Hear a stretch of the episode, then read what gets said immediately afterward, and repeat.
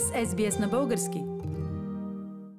Поредният годишен доклад на Европейската комисия за България практически повтори познатите критики към съдебната система и борбата с корупцията.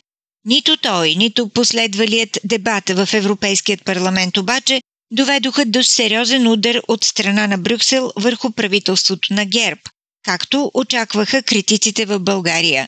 Какво се случи и какво е значението на случилото се? Обсъждаме с Пламен Асенов. Пламен, 13 години продължава наблюдението на Европейската комисия върху съдебната система в България, а докладите си приличат почти като капки вода. Това не означава ли, че може би самият механизъм за контрол не е ефективен? По-нетърпеливите така смятат, Фили, но не е съвсем така. Европейския съюз работи в историческо, а не в човешко време. Затова изглежда, че нещата стават бавно. Но всичко си има своята логика. И да, проблеми в съдебната система в България, както и слабости в борбата с корупцията, особено по високите етажи на властта, продължават да съществуват. Но под натиска на констатациите на Брюксел през това време се свърши определена работа. Системата се промени, макар и с малки стъпки. Имам предвид, че през последните 13 години по отношение на работата на съдебната система бяха направени ред законови промени, които, макар не толкова забележимо за широката публика, подобриха нейната ефективност. Бяха предприяти също и стъпки за промени в Конституцията, но заради наличните в самата нея тежки процедурни ограничения, те бяха недостатъчно ефективни. Тоест, вече за всички е ясно, че трябва наистина дълбоки конституционни промени. Но такива конституционни промени няма как да станат без свикване на Велико народно събрание. Въпрос, който е вече поставен на дневен ред от управляващите.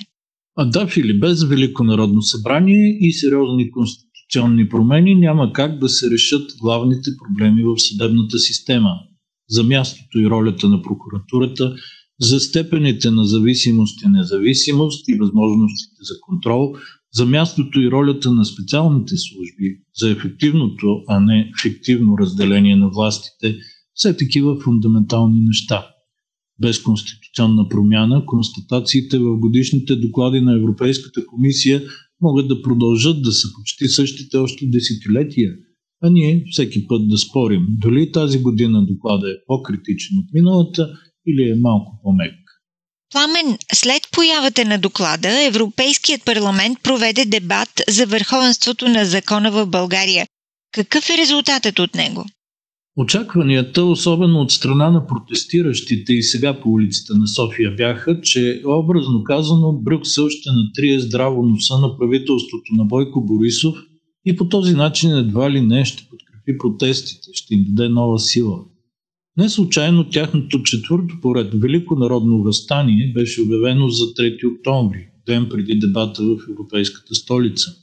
Тези възстания обаче сами по себе си изглеждат доста комично заради голямата разлика между заложената в тях претенция и практически нулевите, ако не и отрицателни резултати, които постигат. Но в известен смисъл дебата в Европейския парламент, иницииран от Комисията по правосъдие и вътрешни работи, сякаш прозвуча по подобен начин.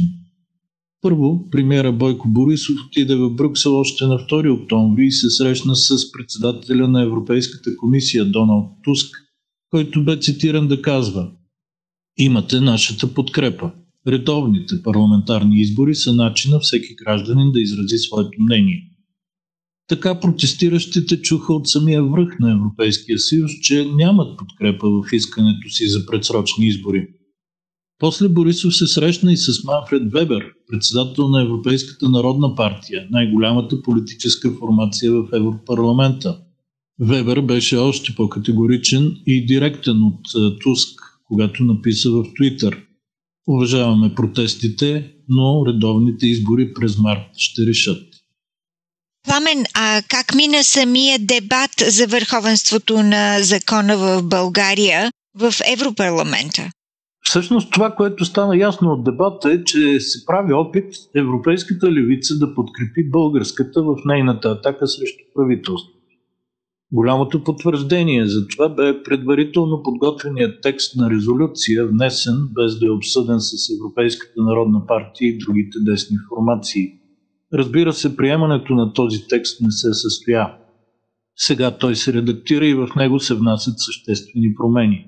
Те засягат включително ролята на българския президент и неговите съветници, обвинени за връзки с чужда държава и търговия с влияние, както и ролята на Васил Бошков, бизнесмена с съмнителна репутация и 19 обвинения от страна на прокуратурата, който се укрива от правосъдието в Дубай.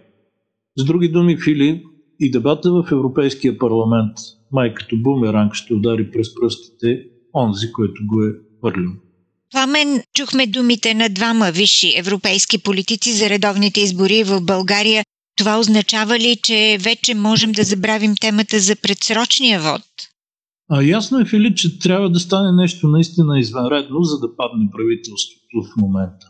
В същото време съм длъжен да кажа, че нещо наистина извънредно може да стане всяка секунда, така че да не бързаме с крайните прогнози. За мен много по-важно изглежда все по-натрапчивото потвърждение на социологическите проучвания за конфигурацията в е, един бъдещ парламент. Тази конфигурация включва двете най-големи партии, ГЕРБ и БСП, с практически изравнени сили, но на сравнително ниско ниво с по 70-80 депутати. Тоест, нито една от тях няма да може да състави самостоятелно правителство. А също и за двете ще бъде адски трудно да състави каквото и да е коалиционно правителство, като си има предвид състава и силата на останалите партии. Те ще бъдат най-вероятно четири и включват Движението за права и свободи, с партия, с която никой не иска да партнира вече. Има такава държава, партията на Слави Трифонов, с която никой не знае дали може да партнира, защото е шоуменска, а не собствено политическа формация. Да, България на Христо Иванов, който изглежда като най-слабия политик от тъй наречената градска десница – и също партията изправи се БГ на бившия червен лидер Майя Манолова. За сега пък и от доста време насам такава е картинката. Сочи го и последното проучване на агенция Alpha Research от тази седмица. Нещата в този вид са тревожни, защото за пореден път се доказва, че българското общество, колкото и уж да се противопоставя на статуквото, не е способно да произведе реална альтернатива, която да победи това статукво. Пламен Асенов. Поредният годишен доклад на Европейската комисия за България отново не нанесе удар върху правителството на ГЕРБ.